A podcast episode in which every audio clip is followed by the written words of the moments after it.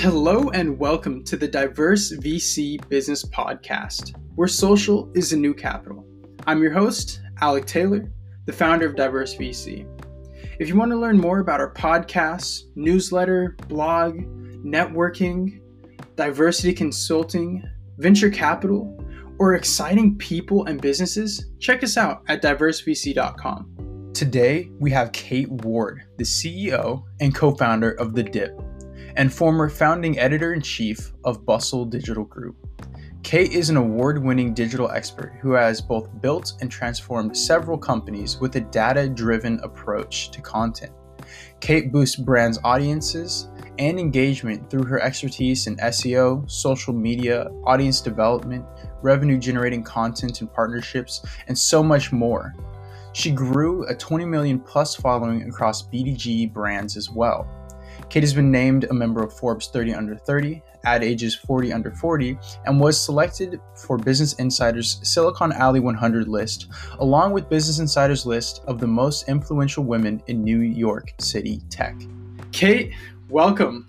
Thank you. Happy to be here, Alec. Exciting, exciting. And thank you so much for taking the time out of your busy schedule to come on the show. Of course. With that said, let's hop right into it.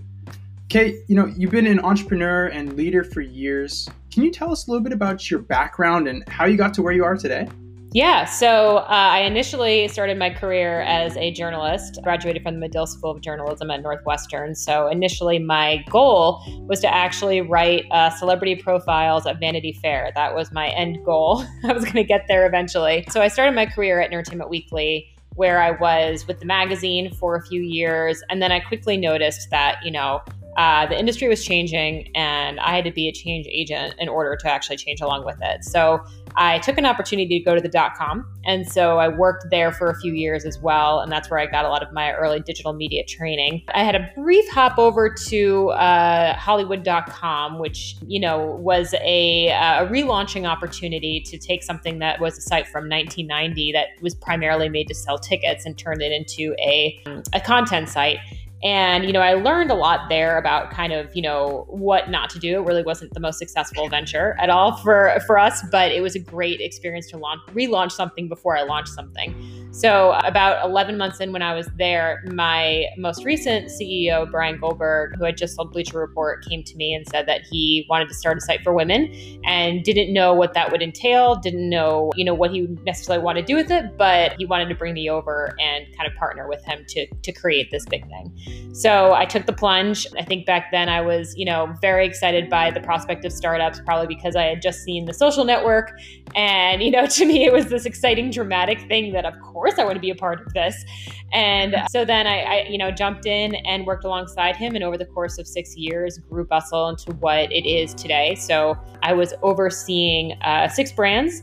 Uh, by the time I left, and had uh, launched three of them and relaunched three other ones and they were all you know very successful and it was a great experience but you know i think by the end you know we started getting really into this mergers and acquisitions game and it was fascinating to learn about that world but what i really missed was building things. The, the the launching process for me was so much more satisfying than the relaunching process. And so you know i decided that it was time for me to um, you know to head out and uh, so myself and actually my my co-founder, we kind of both decided the same thing. She was there at Bustle with me uh, from day one, and so we took about six months off, and you know, uh, got into a Zen place, and then come January came together to work on the dip and got funding, and now we're pre-launch, and we're super excited, and it's really great to kind of take the two worlds that I was a part of, which was, you know, digital media and also entertainment, and kind of fuse them together into one thing that really now is, you know, my my passion project with the dip.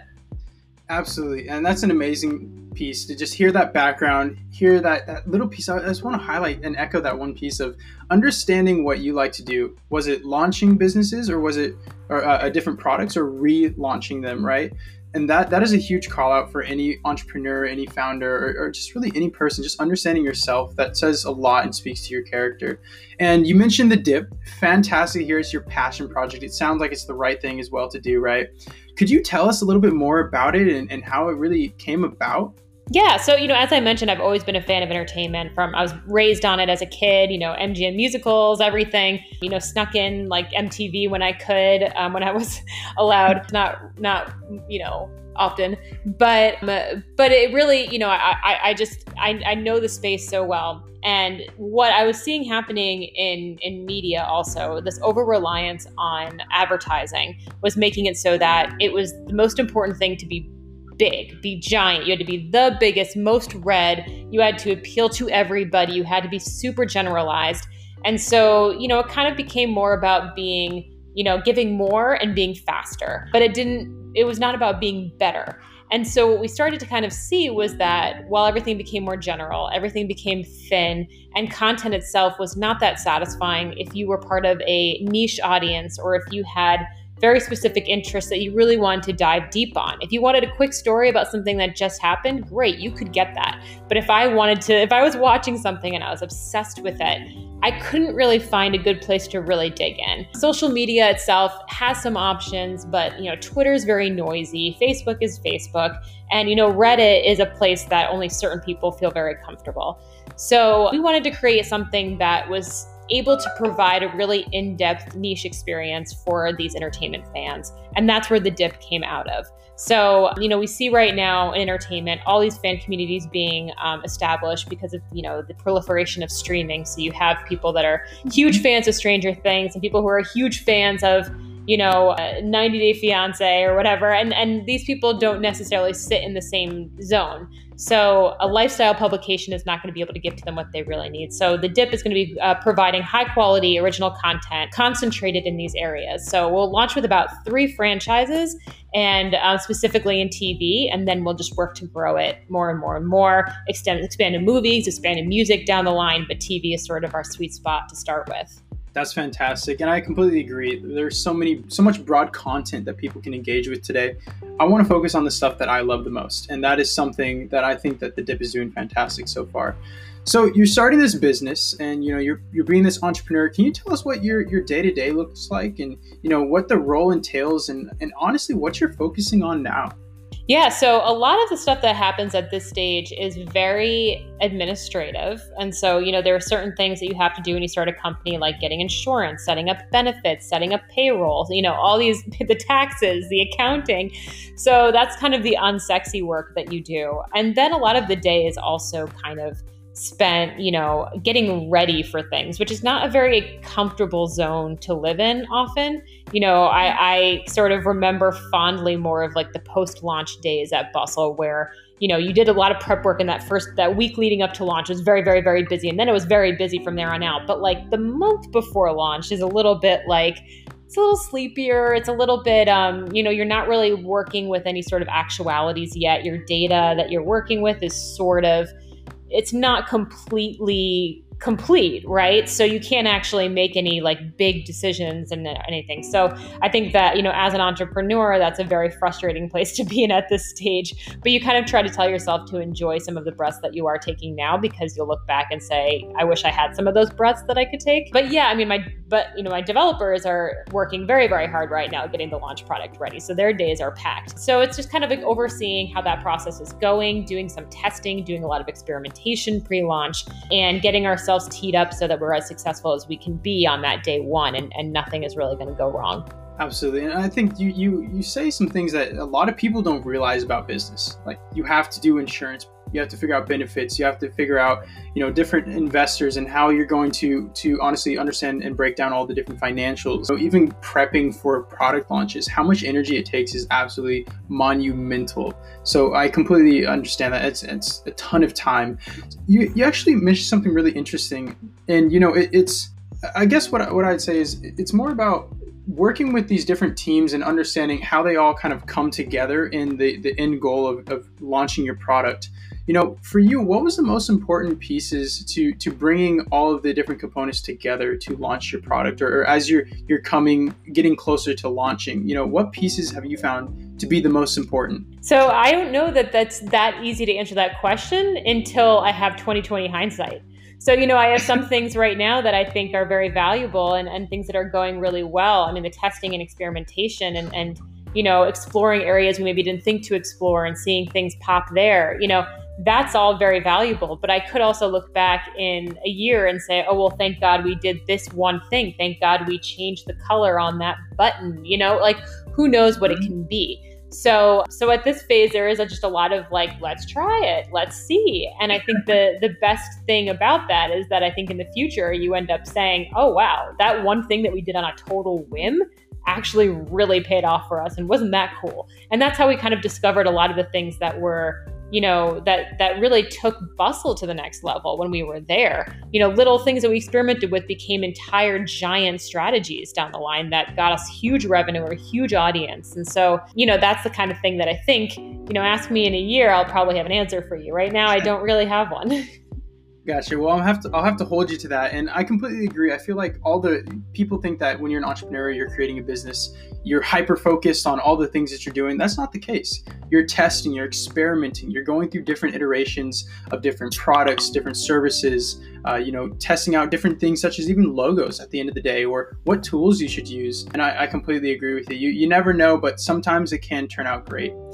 So I'd love to move on now, and you know, being a subscription based platform you know, how did you come up with this payment model and what are some of the challenges, if you have any, that you've faced monetizing this business?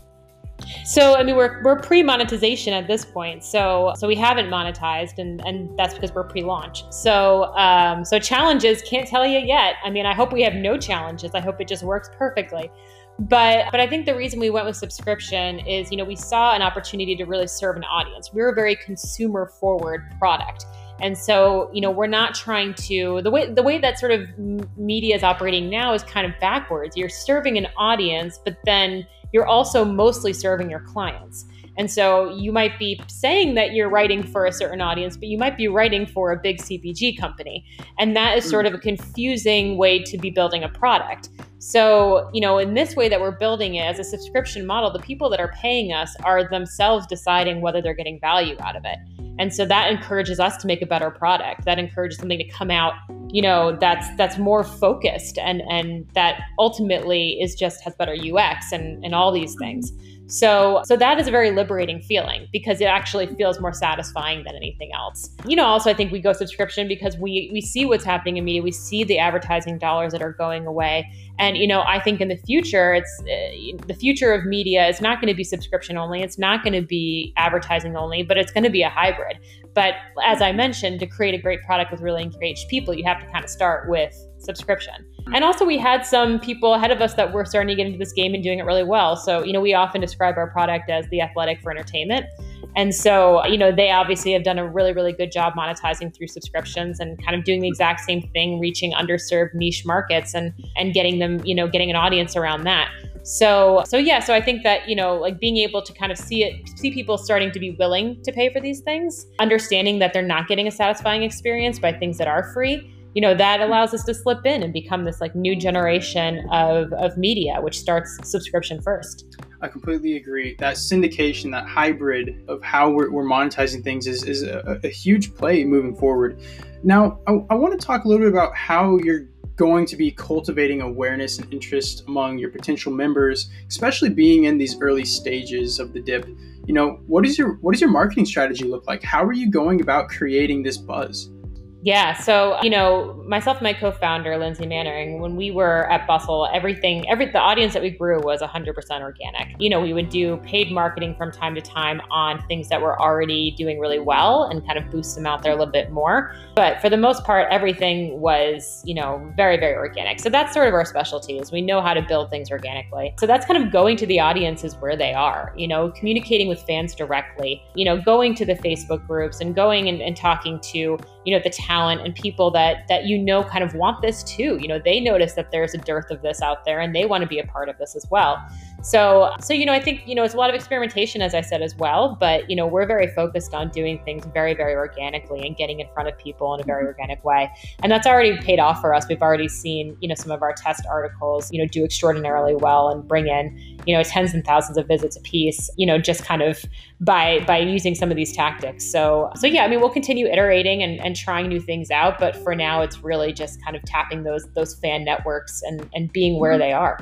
and just moving kind of to like a more macro level because i feel like a lot of founders are in that same space. Hey how do i scale my audience? How do i get in front of more people? With your your past you know your experience outside of what you just mentioned right going directly to the audience what other ways have you seen success for different companies building their audience? You know is it does it come to affiliate marketing? Does it come through running different paid ads seo specifically? You know what what else have you found to be you know your your top two top three effective growth capabilities yeah so in the same sure. way that i say that you know diverse revenue is important and that's you know what we didn't quite do necessarily as well at, at, at, Bustle, but you know, diverse diverse audience is important too. So it's it's not just going to one platform and hoping that that all works. We saw in media how poorly that did for so many people who were just Facebook publishers that all of a sudden in 2018 when Facebook decided to kind of you know rein things in a little bit suddenly you had all these these publishers that were really really really struggling. So at bustle we didn't have that problem because we had a diverse network of uh, acquisition areas. So you know i think you know search is obviously a big one especially for publishing. You know facebook is big. Being good on instagram is important. You know twitter i've, I've never really been able to really optimize there as well. But it's just mm-hmm. sort of making sure you're looking out for the next thing and trying to figure out how can I leverage this for for our audience? Is this right for our audience? And so while you want to be diverse, you also want to make sure you focus and say here here's going to be the top two or three places where we're going to be able to make impact. And you know this new shiny thing that comes on board, we'll take a look at it. We'll dip our toes in, but I'm not going to completely spread my my staff thin to make sure that we're covering that. So, you know, certain things like we noticed that like Snapchat probably wasn't going to be something of a big traffic driver for us. So we weren't going to go crazy trying to make it one. And so we just kind of doubled down in the areas that we're good at. But, you know, having having diverse targets and, and being able to spread that around is is really mm-hmm. important for for any business. Absolutely. And just for for the listeners here, I, I want to echo a piece that you said understanding the channels that don't work for you is just as important as understanding the channels that do work for you. Because if you're spending all of your energy in, in a no go or non starter, where could that time have been and where could you see yourself today? Amazing points there kate. Kate. Um, with that said you know let, us pivot a little bit and, and let's talk about what the process was like getting funding and working with a VC company like Defy Partners. You know, what was that experience like? What did you do right and what what did you do wrong, you know, when you're raising this capital? So it was very very fast. So we actually started actively looking for funding in late February and we had signed our lead investor by mid-March. So it was just a very, very fast turnaround for us. And, you know, we did have the benefit of having ties to some of our investors. So our lead, Neil Defy, um, Neil uh, was a investor at Bustle. So he was on the board there. Tribe uh, Tribe is uh, led by Ted Maidenberg. He was also on our on our board at Bustle. And we, and I knew uh, Imagination Rachel a little bit as well. Slow Ventures, we had met them while we were doing this uh, fundraising. So they were actually the one the one fund that we we did not meet prior to, to doing this. So, you know, it was, it was just a very fast process. It felt easier than I expected to be, which is kind of obnoxious to say, but you know, it was a lot of phone calls and a lot of them, you know, went really well and and we just sort of, you know, eventually made it work and made it happen. So, but yeah, I mean, I think that what I what I learned from it I think is different than what most people probably learn from the process just because we were doing it during the pandemic and the very mm-hmm. early stages of the pandemic, which is very, very unique. But we kind of saw it as this really interesting benefit in a strange way because while we weren't able to make the trip out to SF and weren't able to meet people face to face, it kind of created this equalizing element. And so you get on the phone with people you see them in their homes. You see them with their kids running around in the back, with their dog running around in back. And, you know, suddenly you're sort of both on the same level in a weird way. And you're able to talk about things a little more intimately. You form an instant connection because it's this kind of like we're going through this weird thing together and it's very bizarre. And that sort of helps create a relationship versus walking into a stuffy office, sitting down at a big conference table and you know trying to prove your worth in some way so so the experience i think is just very different and so i, I don't know that i have much to impart on certain people because I don't think it'll. I think the next time I'm raising it won't be that way, and I don't think it'll be that way for anyone ever again. So, so yeah. So it was just a very. It was fast, but it was fascinating too at the same time. Very interesting, and I think you touched on something that's completely relevant today, right? Getting fundraising in a pandemic is is something that no one has ever been through before, especially in today's day and age. You know, as a, as a company, how are you guys adapting to COVID? So we have the benefit of being a media company, a digital media company, where we're covering entertainment and streaming and things like this. And so the common denominator there is that everything is sort of, you know, in the sky. You know, there's nothing, there's no physical product, there's no factories, there's no, you know, there's nothing that we have to really worry about in that capacity. And people are only watching more TV and getting more invested in these things. So it kind of ended up being almost a very uh, an advantageous time for us to be starting this business because it felt like that need was even more pervasive than it was before. So in terms of the actual company itself, what we're doing, like everything's good there. The other benefit is that we don't have to look for office space. So that's a huge line item that we get to save, which is awesome. You know, I think the the certain downsides are some of the fun parts of this, which is like being able to when you when I re, we raised the round, I couldn't go and get a drink with my co-founder. You know, I couldn't we couldn't toast each other. We couldn't do this thing that was like you're in the room where you're kind of like jumping around, excited because it's finally happening. Instead, you're just sort of right like sending a G chat that's like, great, we closed. that's it. And it doesn't have that same impact. And you might try to send the confetti, you know, and like, you know, uh, virtually, and that's kind of fun. But but it's just not the same feeling and and then other things like whiteboarding like that's not having something that you can kind of all write together and iterate on and everything is really frustrating. So instead i'm just kind of taking like a sharpie to paper and writing some and drawing something and then sending it through slack. And so like those kind of things are less than ideal. But for the most part we've been operating pretty efficiently and pretty easily as a as a remote company. Very interesting. Yeah i completely agree. Not being able to, to have those in-person experiences makes it tremendously challenging especially when you're so young in uh, as an organization and trying to build that culture. But with that said you know i want to talk about you know being a founder and how many of them have a pivotal moment in their life when they decide to become an entrepreneur or when they decide to start their business. You know did you have that defining moment? Was there a specific specific experience for you I wouldn't say that there's a specific. I mean, I think for this certain product, there was a there was probably a you know a light bulb moment. Not very interesting. Just sitting and reading stuff and being like, oh, well, this this could be done for entertainment. Let's do this but which that's not exciting at all. You know, I think, like I said, like I think my first interest in startups probably was from watching the social network and, and being all wrapped up in that. And like sometimes to jazz myself up, I, I would I would watch the trailer and you know, I don't know, it just like gives you that the the trailer's so good and it just gives you that feeling of like growth and excitement and everything. But I think ultimately, you know, just deciding to do my own thing you know, I, I, wouldn't be able to do it without my co-founder, without without Lindsay, and you know, we really just complete each other in a in a very beautiful way. And so, even just like sitting in her office at Bustle, and us just kind of being like, we can do, like, we can start a company, we can do this, we have all the tools, and just talking about that, I, I don't think there there probably was a moment in which we said that to each other, but I feel like we said that to each other all the time eventually. But the first time we did it was probably the moment but no, you know, I don't think that there was ever any sort of specific thing besides just us being able to look at each other and say, we've got this. Between the two of us, we've got this. But I also, like I said, I wouldn't be able to do it without her. So, you know, she's kind of my other puzzle piece that's just really essential to the to the whole. Absolutely. No, that makes a lot of sense. You know, having that person that that fills those holes that you need filled and you guys being able to work together to, to get to the next stage is, is really important because being a, a one one woman army, one man army is is tough sometimes. So uh, that's that's definitely amazing to hear. So we talked a little bit about the past. You know, we talked about, talked about some of the present. I want to pivot right now and, and talk about the the entertainment space and where it's moving. Where do you see the future of this industry, and where are you seeing the innovation? So, for entertainment itself, well, entertainment and media are two separate things, right? So, I think in the entertainment, we have a lot of, in entertainment itself, we have a lot of interesting things happening with all of the streaming wars and all of that. And so, you know, eventually I think we're going to come to a bundling phase down the road.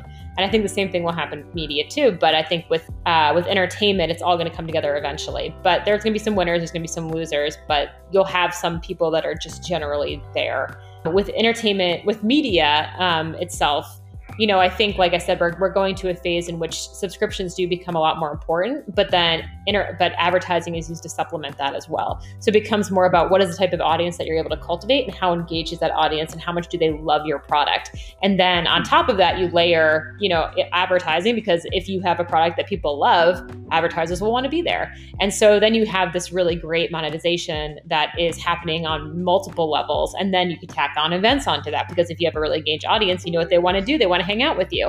And so, and then you can start doing affiliate products because if you have an engaged audience, what can you do? You can start to sell them some things that are related to your brand. So, so it's a multi-pronged thing, but it kind of just starts with this this focus on audience and the people, which really has not been the focus in media for way too long of a time. It's been way too focused on just advertisers. So so I think that's what we're seeing down the line with with media itself. Absolutely. I love that. That's that's so great, especially focusing on the people. I love that so much. So now I want to talk about how we're not these just these machines that people think as as entrepreneurs and founders, right? We get outside, we, we have friends, we have family, we eat all these great things what do you do outside of the office? Do you have any hobbies or extracurriculars, any projects you have going on to get your mind off of work and rejuvenate yourself and refresh yourself? Well, I would say watching a lot of TV, but I guess that's now my job. So so it's it's not quite a total disconnect but um, you know, but I do I do still love like you know entertainment and just being able to you know watch a great movie, watch a great show, and, and binge something. You know, also like I'm a I love food, I love drink, I love you know being able to indulge in that as well. So you know, I'd say that like between like food and food and TV, I'm doing all the things you're not supposed to do, but I enjoy it nonetheless. Also, I do run every morning. That is something that I do try to do to energize my mind, and I find it at this point if I'm not able to go for a run or if I have a rest day, that actually is a very difficult day for me because those endorphins aren't moving quite as much as they should. And as a founder, you need a lot of endorphins every day to really oh, yeah. get you through. So, so that's become very, very important to me as well. So, uh, thankfully, I have my own treadmill, which is a very big bonus and very a big privilege that in this day and age for sure. Definitely, I think you hit all the most important pieces, right? Especially, especially that food piece. I absolutely love that. That's fantastic. Kate, this has been fantastic. Thank you so much for, for coming on the podcast and covering the, these uh, this intro piece. Now we're going to move over to the famous fire round where we're going to rapid fire a couple of different questions at you. Are you ready? Uh, yes, I am. I am ready. Oh gosh, it has to be rapid. Okay, I've got to be uh, terse. Okay, cool. Couple cool. of sentences, brief and brilliant. fantastic. Great. What is your favorite book of all time? Uh, Lord of the Rings. Ooh, exciting. What business book has helped you develop the most? I've never liked business books, but Endurance about Ernest Shackleton is the best book about leadership I've ever read. Ooh, gonna add that to the list. Who is someone you look up to in the professional world and why? My co-founder Lindsay, she is manages to be both brilliant and super chill, which is what I need as my co-founder is a lot of chill. I love that. It's fantastic. Now, what about someone that you look up to outside of business and outside of Lindsay? Okay, so probably a serious answer. You know, of course, you know my my parents, my you know best friend, my husband, all the people in my life, but also you know Guy Fieri. I love Guy Fieri.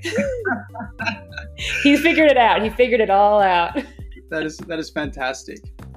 What is your most important philosophy, quote, or mantra that you live by? So again, my co-founder Lindsay, you know, one time told me uh, when I was really nervous about something very silly in retrospect, but at that time seemed very nerve-wracking. She said, "We're all going to die one day," and that just made me feel so much better because it is an acceptance of in in the whole of everything this is a very small problem. And so don't sweat it. And i try to repeat that to myself whenever i have an issue with something. And oddly it's very maudlin but it works. I love it so much. Uh, the next question is what is something that you've been obsessing over lately? What have I been obsessing over lately? It's usually whatever show I'm watching. And, you know, so right now I have gotten really into Shameless So I'm reading up as much shameless as I can. And then also, I mean, I obsessed on true crime way too much. So I'm on the unresolved mysteries subreddit every every night before I go to bed. It's great bedtime reading lure myself to sleep with a murder case or two. I love it. That's fantastic. Now, I'd love to open the floor. Is there anything that you want to tell the listeners today? I'd say, you know, be responsible in this day and age. You know, wear a mask. Think about more than just yourself in this era. But overall, I mean, I think, you know, just. I, I guess I guess what I what I would love listeners to know, uh, especially people who are listening, because I assume there's people who also want to found companies and everything, that you know take the plunge if you're considering it. Just take the plunge, and it'll either work or it won't. And the worst case scenario is that you learn a lot and you walk away with an education that you never realized that you could have. So I think a lot of us tend to sell ourselves very short or think this one reason is the reason I can't do it, and think about all the people all the, the, the mediocre people in the past who have decided to jump in and did it and managed to get funding, managed to get to where they are today, and know that you are just as good, if not better, than all those people. And so um, just take the plunge, it's worth it. Oh my goodness, I love that so much. Plus one, subscribed, liked, shared to that comment. That is absolutely fantastic. Last one for people who want to connect and learn more, where can they find you? So if they want to learn more about the dip, you know, go to thedip.com. You can enter your email. We've got a weekly newsletter right now that we're putting out and we'll keep you updated on when we're ready to launch. You know, myself, I am a lurker on social media, so I don't post that much, but I'm there. I'm on Twitter at Kate Ward Bustle. I can't change it and then I'll lose my blue check mark if I do. So it still has Kate Ward Bustle on it. Um, and then my Instagram is it's Kate Ward. And yeah, and that's that's where I am. But don't expect me to post too much. I love it. I love it. Kate, I can't thank you enough for coming on the show today. I love how passionate you are about the dip and really wish you the best with everything moving forward and hope to have you back on the show in the future. Well, thank you so much, Alec. I really appreciate it. Thank you. Thank you. Okay, listeners, that's all for today's podcast. Thank you so much for listening. If you got one piece of advice, an idea, or learned how to do something, I count that as a success. Please take 10 seconds to share and review this podcast to get us in front of more listeners. If you want to learn more, check out our website at diversevc.com where you can subscribe to our newsletter, view our blog, join our network of talented individuals, and get connected with VCs. I'm your host, Alec Taylor, and hope to have you back for our next Diverse VC podcast, where social is the new capital.